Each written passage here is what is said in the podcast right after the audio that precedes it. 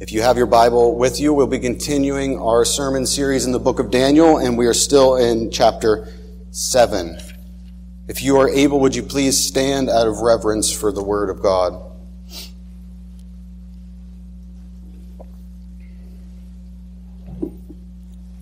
Last week we looked at the first 14 verses of Daniel chapter 7, and we're going to be focusing now on verses 15 through 28. But for context, we are going to read the entirety of the chapter, for it is to be taken together.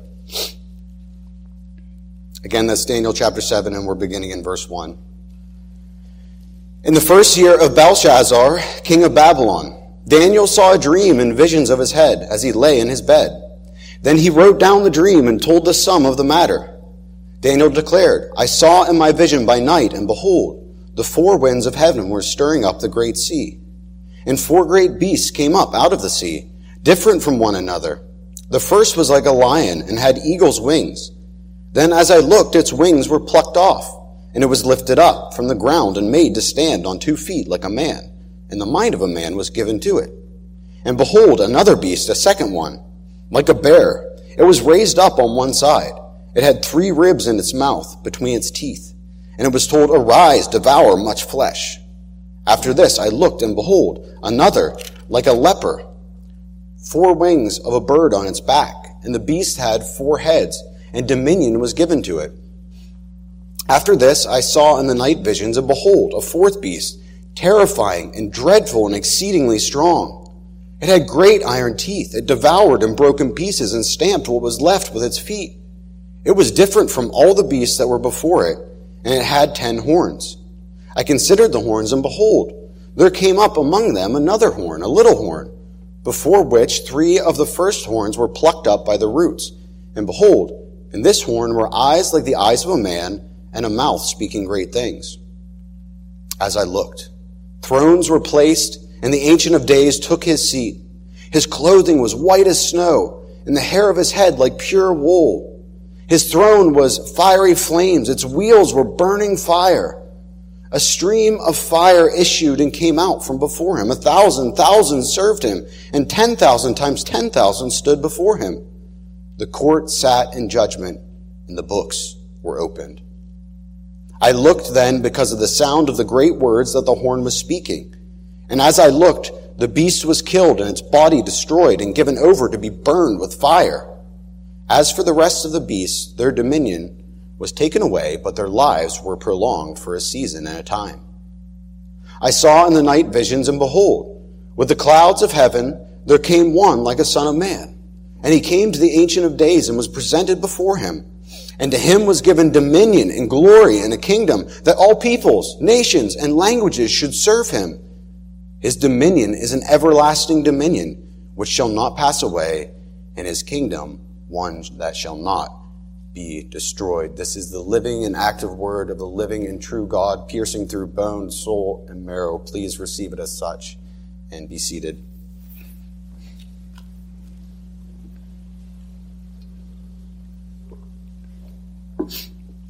In the Gospel of Mark, chapter 8, we're told that one day, as Jesus was walking with his disciples going to the village of Caesarea Philippi, Jesus asked his disciples a question Who do the people say that I am?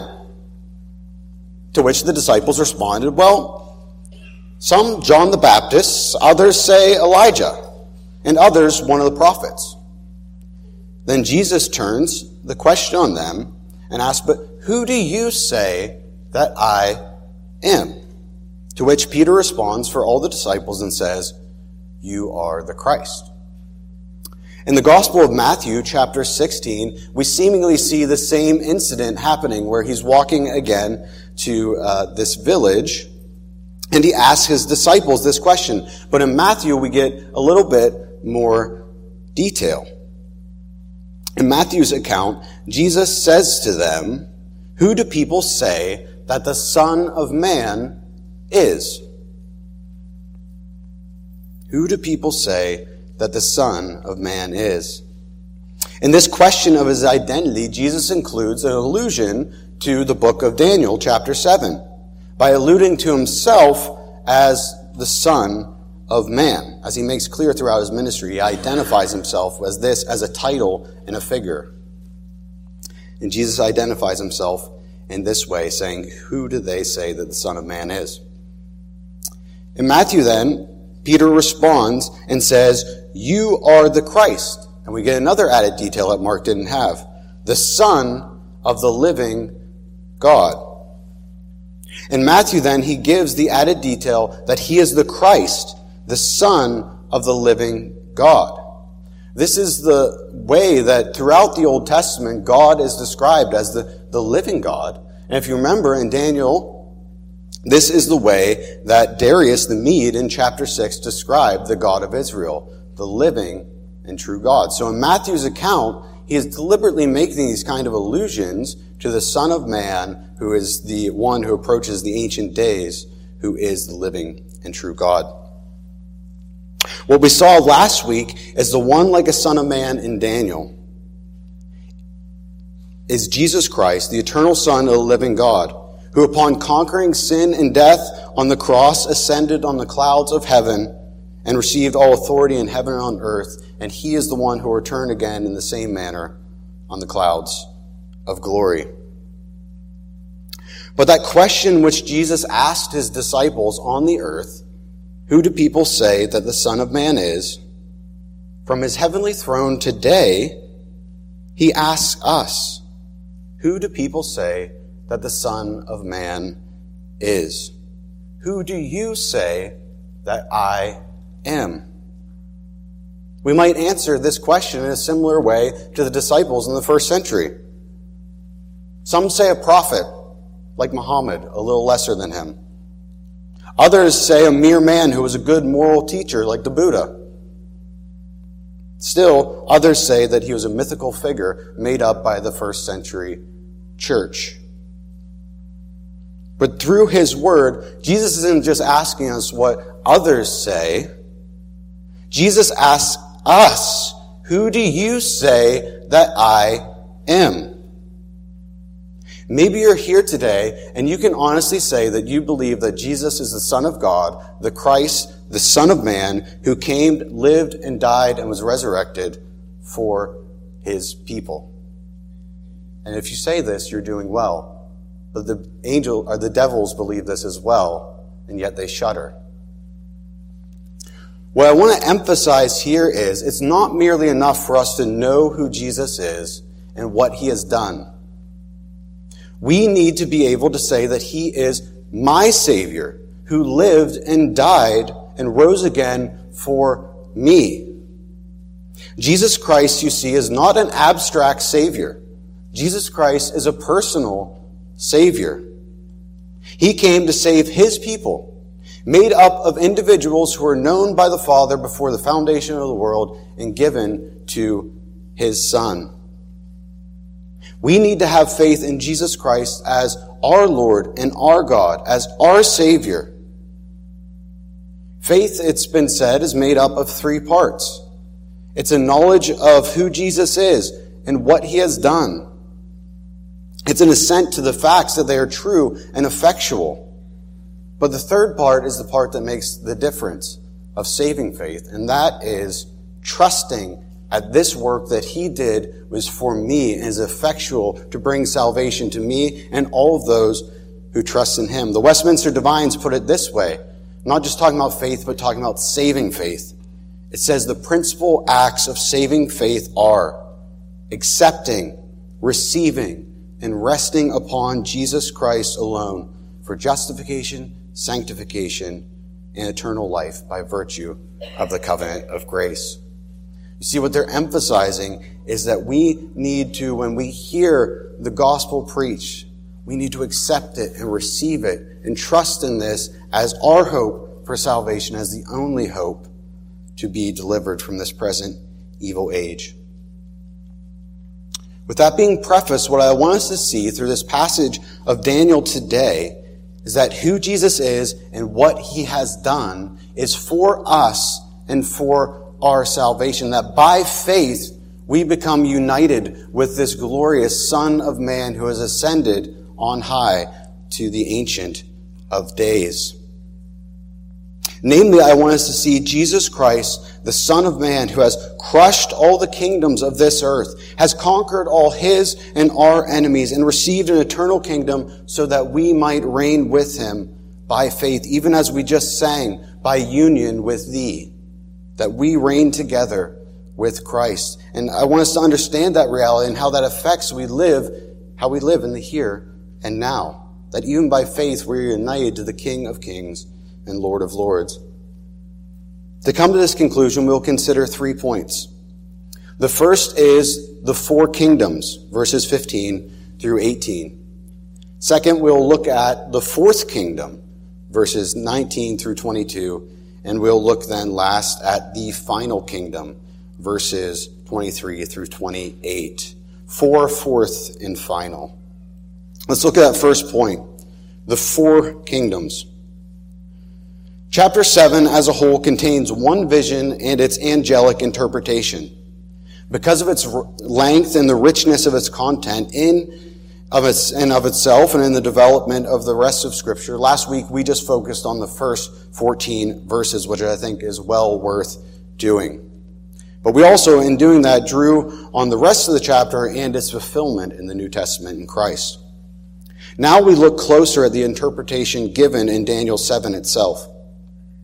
So Daniel states in verse 15, As for me, Daniel, my spirit within me was anxious, and the visions of my head alarmed me. Uh, the visions of his head, recall, were the, the sight of the four, four beasts arising out of the great sea, which succeeded each other, growing lesser in glory, but fiercer and more gory. From the fourth beast, which was different than the others came a little horn who spoke boastful words. Yet in response to this, we read about how the Ancient of Days had this beast and his kingdom destroyed. Yet the other beasts had their dominion taken away, but their lives prolonged for a season and a time. But the Ancient of Days gave to the one like a son of man who approached his throne on the clouds of glory he gave to him everlasting dominion and a kingdom which will not be destroyed. As we talked about last week, Daniel's dream parallels that of Nebuchadnezzar's dream in chapter 2, where he saw a statue representing four kingdoms, which were struck by a little stone, which destroyed the entire statue and became a great and everlasting kingdom of God.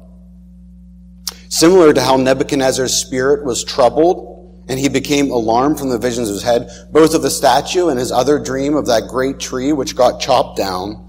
So too, in this passage, it's interesting that Daniel himself, his spirit becomes troubled, and he was greatly alarmed by his visions of his head. Another parallel. Unlike Nebuchadnezzar, though, who had to have the interpretation of his dream given to him by a Jewish exile, the Lord in his grace permits Daniel to approach the angel in his vision. So verse 16 states, I approached one of those who stood there and asked him the truth concerning all this. So he told me and made known to me the interpretation of the things.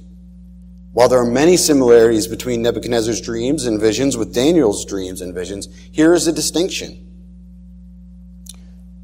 Nebuchadnezzar's dreams were merely passive and receptive. But the Lord, in His mercy, gave Daniel a receptive dream and also enabled him to interact in it. He did not have to go to another figure to give him the interpretation of this dream, a mere man, but he is able to approach the angel himself by the Lord's grace. And the angel responds to him in verses 17 through 18. These four beasts are, these beasts are four kings who shall arise out of the earth. But the saints of the Most High shall receive the kingdom and possess the kingdom forever, forever, and ever. Big emphasis there. Forever, forever, and ever. If you are one to highlight your Bible or put underlinings, this chapter is very complicated, right? Well, here is a two sentence summary of everything this chapter wants to tell you. Mark down verses 17 through 18. Four kings shall arise But in the end, the saints of the Most High shall receive and possess the kingdom forever and ever. That's Daniel 7 in two sentences. Mark that down. You may have noticed that in this chapter and earlier chapters, sometimes the images of these visions are spoken of as kingdoms on one hand, but then sometimes it's an individual king. This is because a king at any given time, it's not a contradiction, a king at any given time represents his kingdom itself. So earlier in this chapter, we read that one like a son of man, a singular individual, received the kingdom, but here it says that the saints of the Most High receive it. It's an important point which we're going to come back to, but I just want you to take note of that um, now. So at this point, Daniel is well in his years, and he has had sufficient experience in interpreting dreams, right? And he has been an advisor to kings. Could he not have come up with a mere guess of the interpretation of the dream itself? Why does he go to the angel? It's especially with the similarities with the statue dream and all of that.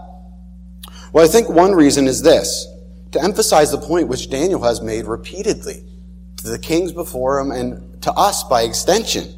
That it's not because of any great wisdom in Daniel himself or any great ability which he has of himself, but his ability to understand and interpret dreams and to read writing is a gift of God. He is a mere instrument who is receiving this and is working to speak to these pagan kings and to work to us. It's nothing intrinsic to Daniel's person that gives him the ability to know these dreams. He receives it from God, and as such, he goes to God's minister, the angel, to receive the interpretation of it. This teaches us something important. Neither you nor I have all the answers. We do not understand everything that's going on around us. We do not understand all the Bible. We do not understand all of our life in light of what Scripture teaches. Jesus Christ taught us that blessed are you that you see and hear. This is not from yourself, but this has been given to you by your Father in heaven, for it has pleased him to reveal his mystery of the kingdom to little children. This calls for humility on our part. When we don't understand God's word, and we don't understand our lives in light of God's word, we need to humbly come before Him and ask that He would open our eyes to understand the truth of His word and to transform our hearts with it. And this is a good moment for me to say that this is especially true of pastors. It's a weighty and blessed calling to be able to stand up here and say, Thus says the Lord. But before that ever happens, each week I need to come to the Lord before I even study this section of Scripture and say, Lord, preach this text to my heart so that I might be able to faithfully communicate it to your people in a way which is edifying to them and glorifying to you. Pastors aren't gurus. We're instruments in the hands of the Lord God, and we must come before Him humbly to teach us His ways. We must ask for His Spirit to illumine our mind and our hearts. This is the only way to have an effectual ministry relying on the ministry of the Holy Spirit. It is only by the ministry of God's Spirit that we might behold the glory of Christ set forth to us in Holy Scripture. That is one principle that Daniel is teaching us through this action. But I think something else is going on here too. I think there's another reason that Daniel was alarmed and perplexed by this vision. I think in somewhat he could have pieced together from the prior revelation of God to Nebuchadnezzar about the statue and this vision of four beasts, he could have pieced together that this is talking about four kingdoms and about God's kingdom. But there's something that is perplexing him. There's something particular about this vision which is alarming to him, that has disturbed him to his bones, which brings us to our second point. We have just considered four kingdoms. Now let us look at the fourth king. Thus far, Daniel has approached the angel in inquiry of his interpretation of his vision, and he has received a succinct summary. Again, four kingdoms will arise and fall, but the saints of the Most High will receive the eternal kingdom forever and ever. Now he seeks more detail, particularly regarding the fourth beast, which seems to be what has alarmed him the most. He says in verse 19, Then I desired to know the truth about the fourth beast, which was different from the rest and exceedingly terrifying, with its teeth of iron and its claws of bronze, and which devoured and broke in pieces and stamped what was left with its feet. Here we see Daniel's focus on the fourth beast as the main source of his alarm. He calls it exceedingly terrifying.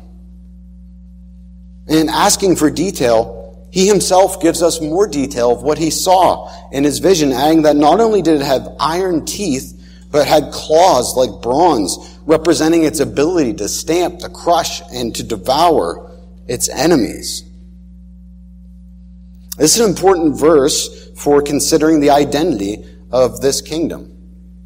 As Sam Storms has pointed out, this kingdom is called different from all those who have gone before it. This was certainly true of the Greek kingdom. Remember, as Alexander spread his kingdom throughout all the earth, he Hellenized it, making all these different ancient Near Eastern places and all these places, making them learn the Greek language and bringing very different customs to these people. It fits well with the Greek kingdom. Uh, the Roman kingdom was actually not so different from the Hellenized world, the Greeks. So that's one point possibly for that. Moreover, Storms points out that whereas Alexander's army was literally unstoppable, and it did in fact conquer Babylonia, Media, and Medo-Persia, their kingdoms and their territories, Rome was actually halted at Parthia and it never actually occupied these lands of Babylon, Media, and Medo-Persia. It didn't reach that far. These observations, while not being definitive, I do think they lend weight to the view that the fourth beast is Greek, but you can have your own opinion on that.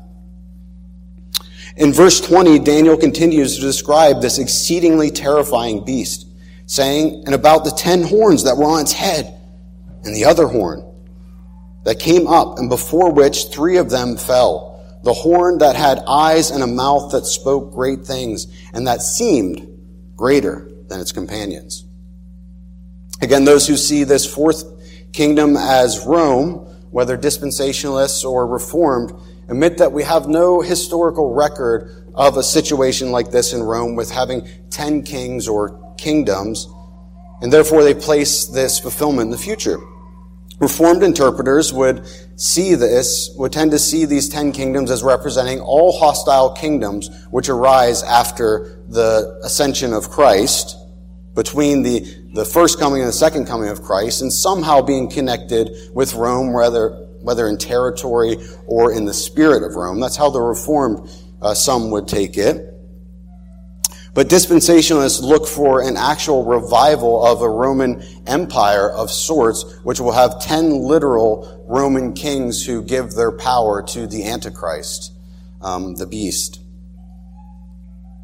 Again, Storms provides an alternative view. If the fourth kingdom is Greece, then the three horns which are said to have fallen before the other, it may refer to Antiochus Epiphanes' father, who had victory over Cappadocia, Armenia, and Parthia which led the way to the kingdom being established under Antiochus Epiphanes, who we're going to get to know well in chapter 8.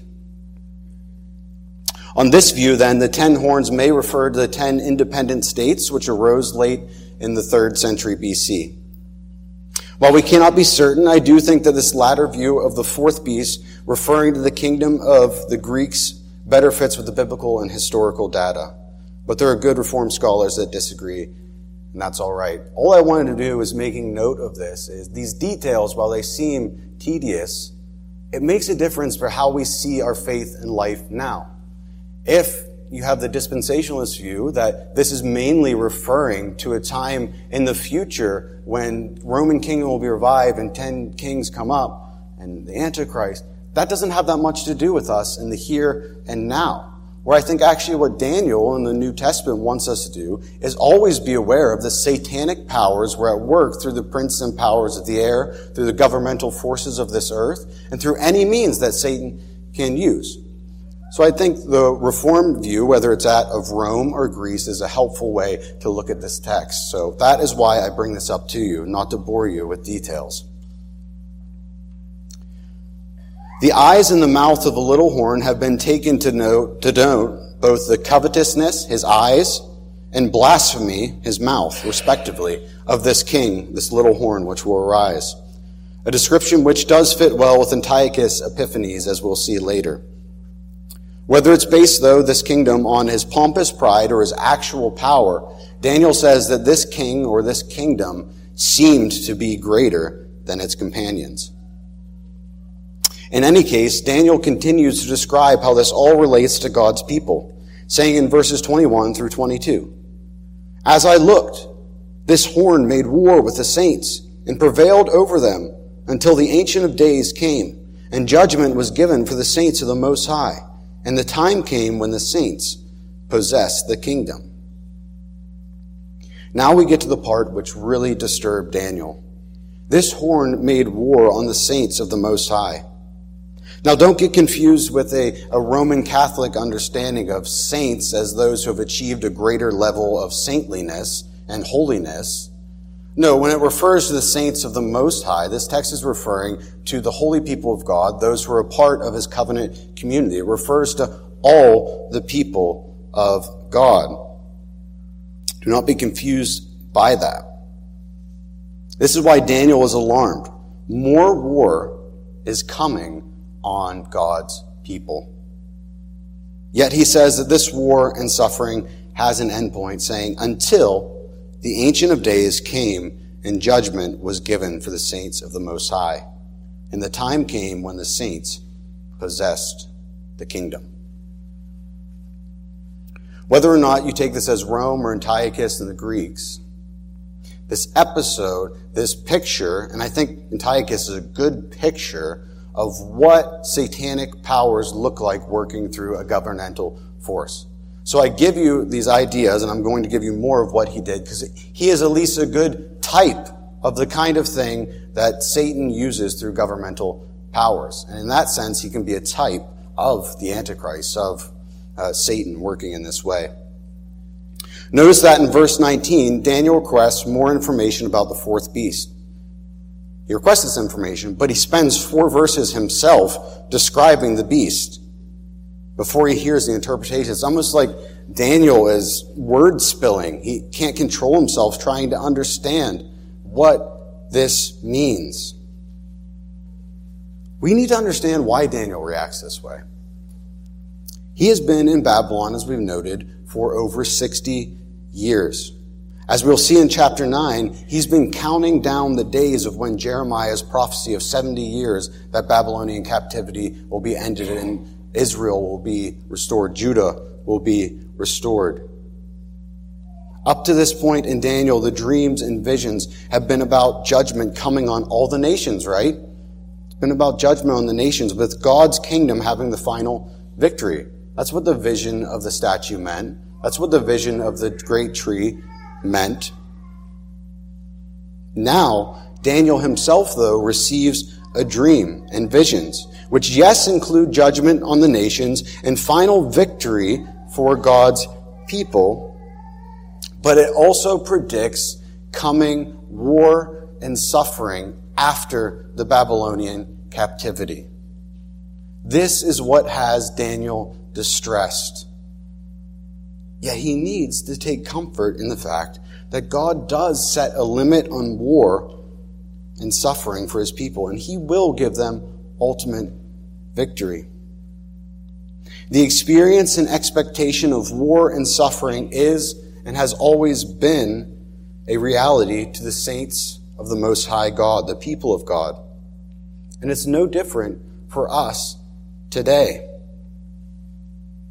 We too experience and have the expectation of suffering. This is why our Savior said to us on earth, If you follow me, take up your cross and follow me. That makes you a disciple of me, that you follow in the path that I have tread.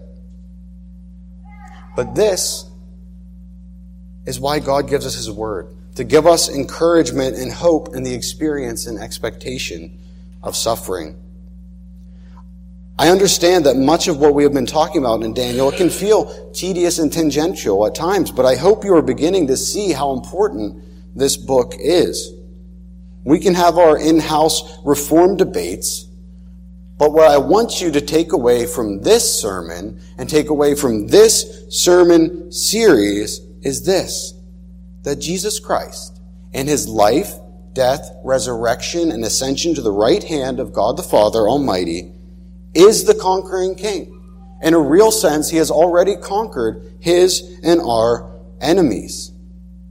He has defeated his and our enemies on the cross, and we wait for him to come again in glory, even as we profess in the Nicene Creed, to receive us into the fullness of his kingdom, which has no end.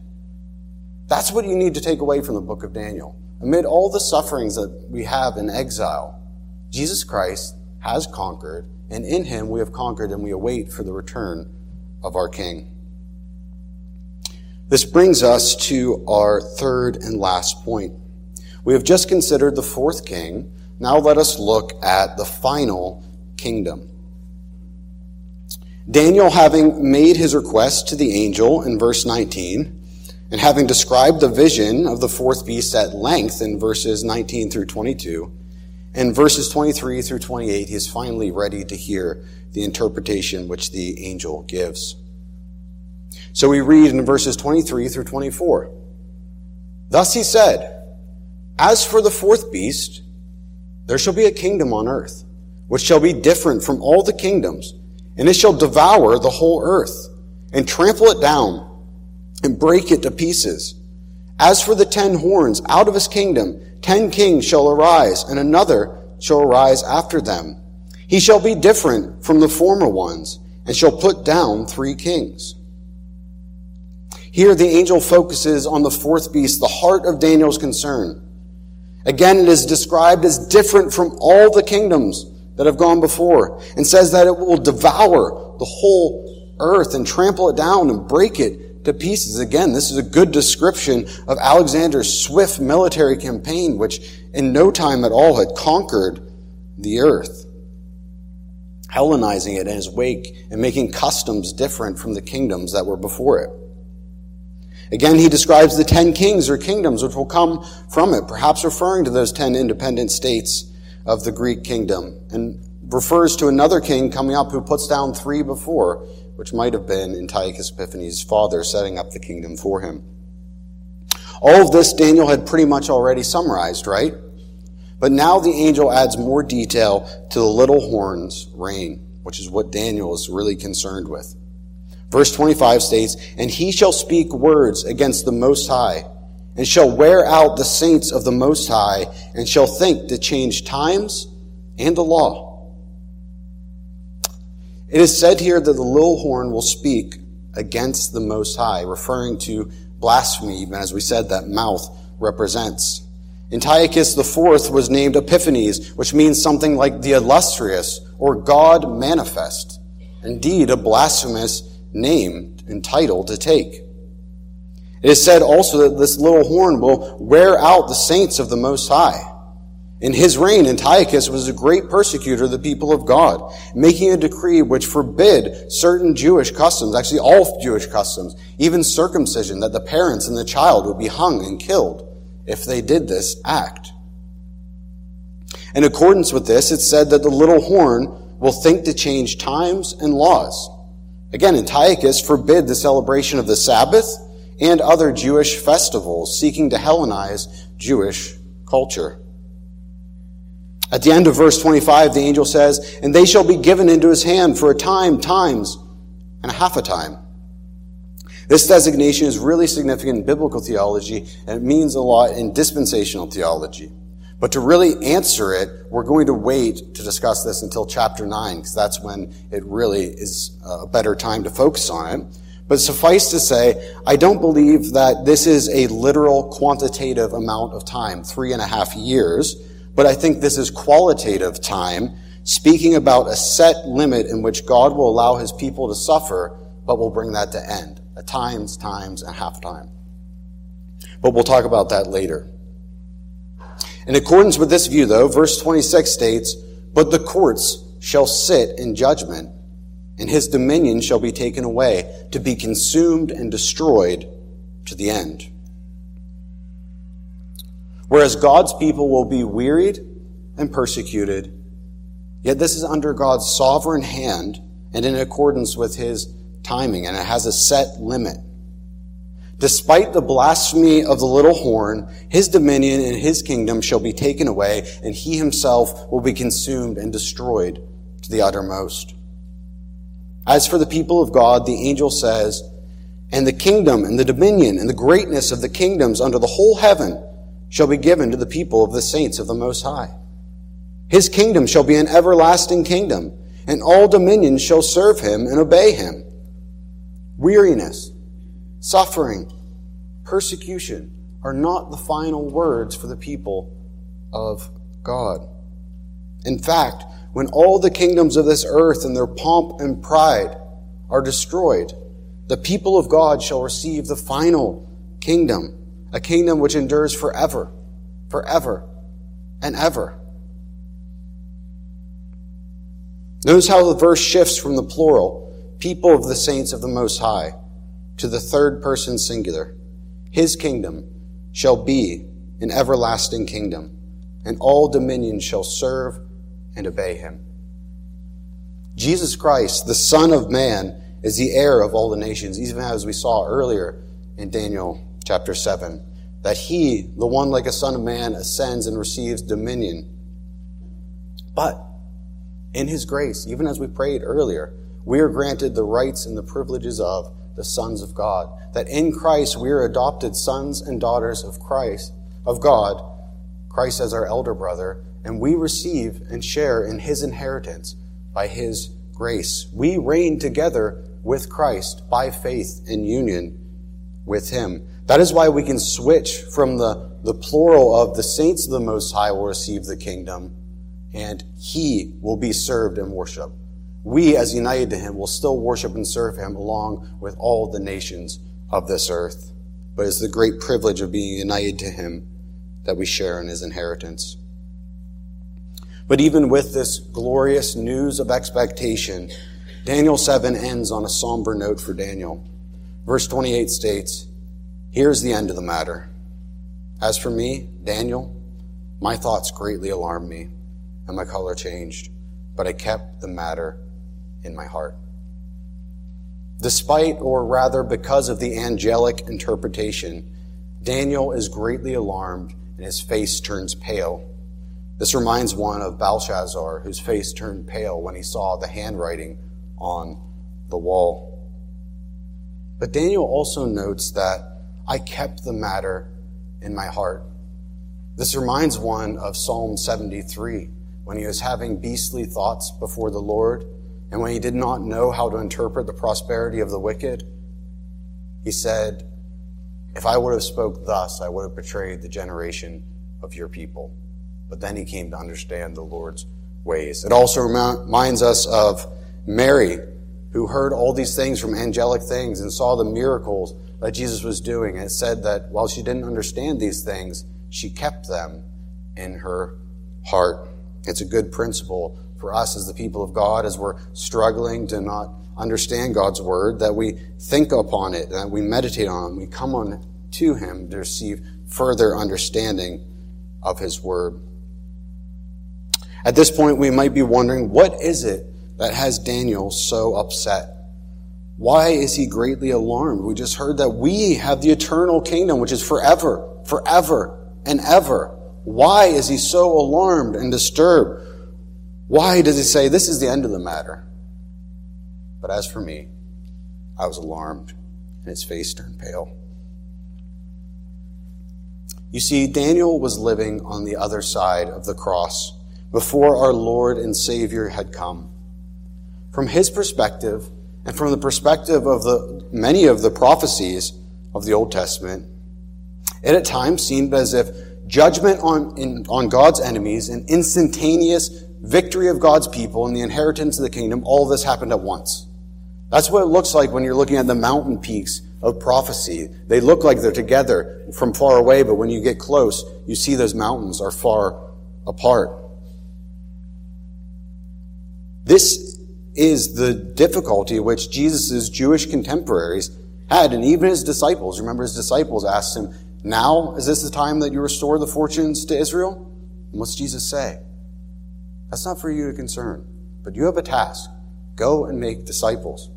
But Jesus' enemies even mocked him in this way.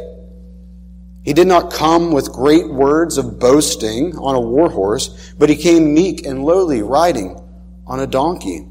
As he hung dying on the cross, his enemies mocked him, saying, If you're the Son of God, come down now, save yourself, and we'll believe in you. Little did they know that while he hung on the cross, he was both bringing victory to his people and judgment on all those who will not finally bow their knee and believe in him. Daniel was trying to come to grips with what we call the overlap of the ages. Jesus Christ has come and conquered his and our enemies on the cross, inaugurating his kingdom. But he still awaits that time of his second coming when he will consummate his kingdom. And that will be the time of the end. We have to come to grips with this same reality too. By the grace of God, we live on the other side of the cross and understand somewhat better God's gracious purposes. As we were looking at this passage, I noted connections to the Greek kingdom and the reign of Antiochus Epiphanes, which I think may be the intended kingdom and king. But notice how throughout the angelic interpretation, he's rather vague about the identity of this kingdom. And I think there's something we can learn from this. As Babylon was not the final enemy, so too Antiochus Epiphanes was not the final enemy, nor the Roman Empire.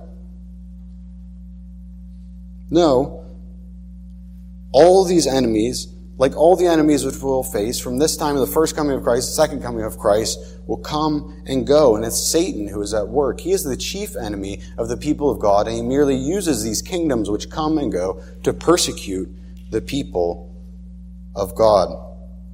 Ch- Satan is the chief enemy of God's people, and he merely uses kingdoms, economies, and sufferings, plagues, and all these things to persecute the people of God. This is actually how John utilizes, John in the book of Revelation, Daniel 7.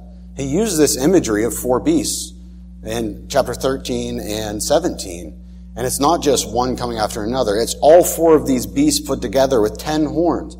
And the purpose which John is saying, I believe in that text, and many reform, that this is an expression of all the kingdoms, all the persecution, which is always and ever facing the people of God through Satan's work, through the empires, through the kings, that Satan is always using these. It's not just looking to an end times final stage, but it's showing us what we face in this world of sin and misery until that time that our Lord Jesus Christ comes. And perhaps there will be a final stage of intense persecution, but that is not for certain. The kind of satanic opposition to the kingdom of God is something that we are to expect throughout this overlap of the ages between the first and second coming of Christ.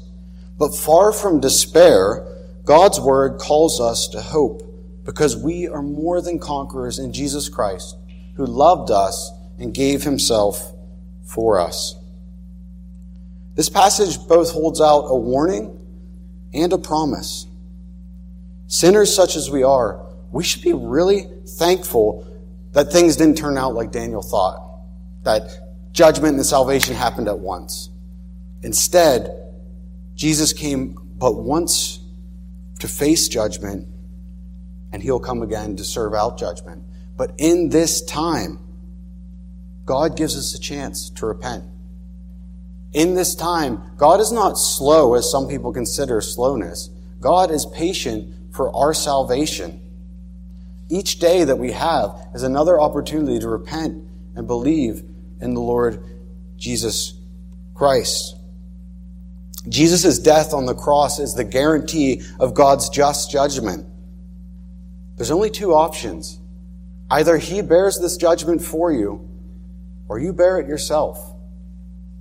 I ask that you would call on the Lord Jesus Christ to repent of your sins and to look to him as your Savior.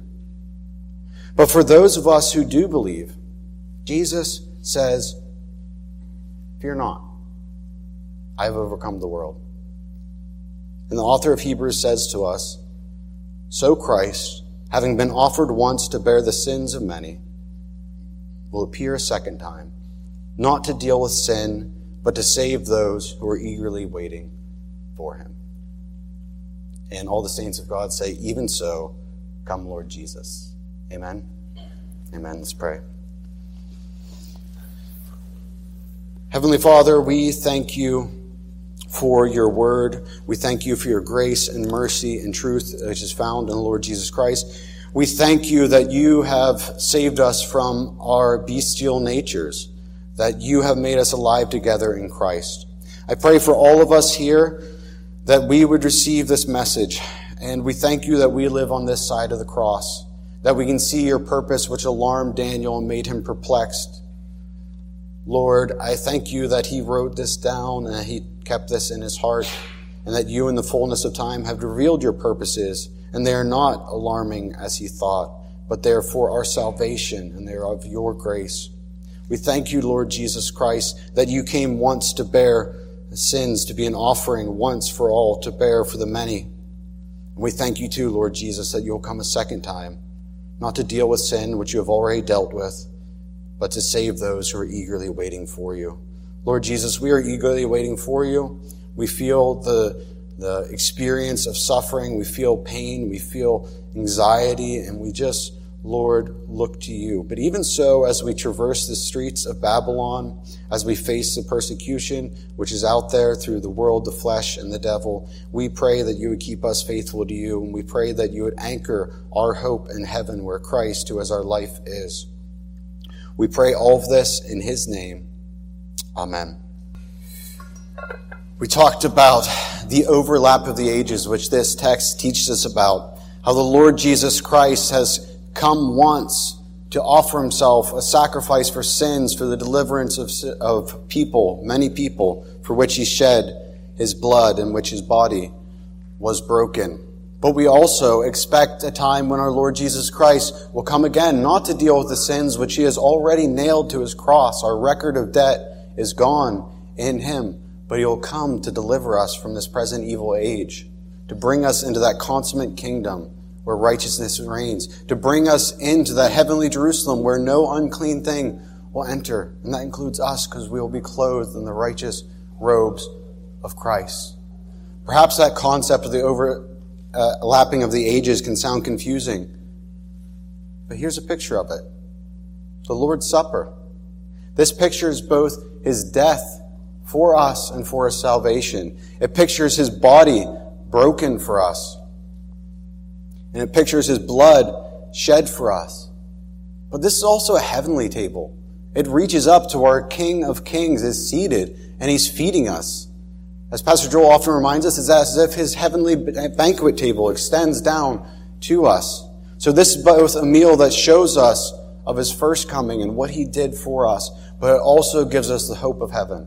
It gives us that joy that right now we just taste that even in this world of sin and misery. But one day, all sin, all misery, all experience of suffering and expectation of suffering will be gone as we worship uh, the Lamb, as we have fellowship with the triune God.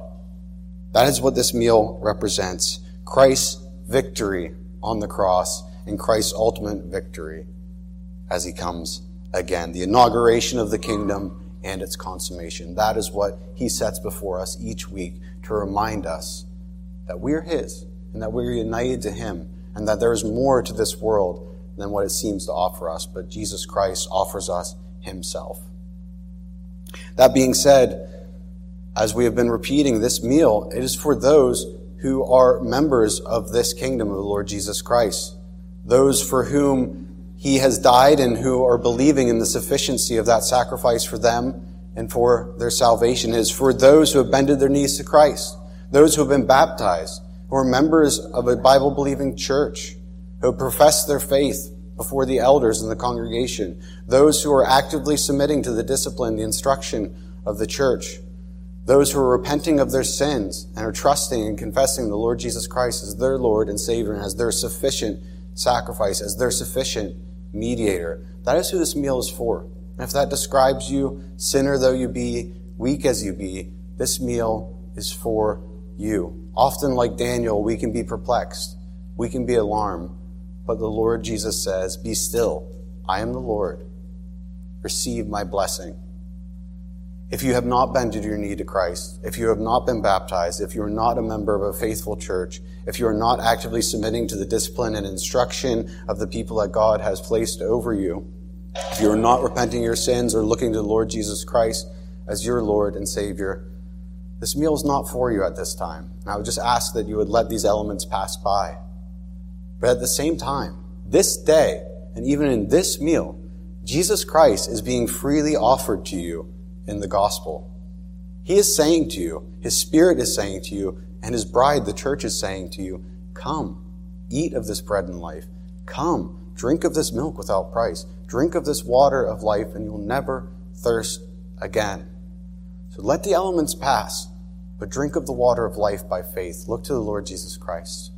But for all of us who are um, trusting in Christ, we look to this meal as spiritual nourishment to our soul. So we go to the Lord Jesus and we ask Him to bless these ordinary elements of wine and bread for our spiritual nourishment by His Holy Spirit. Would you pray with me?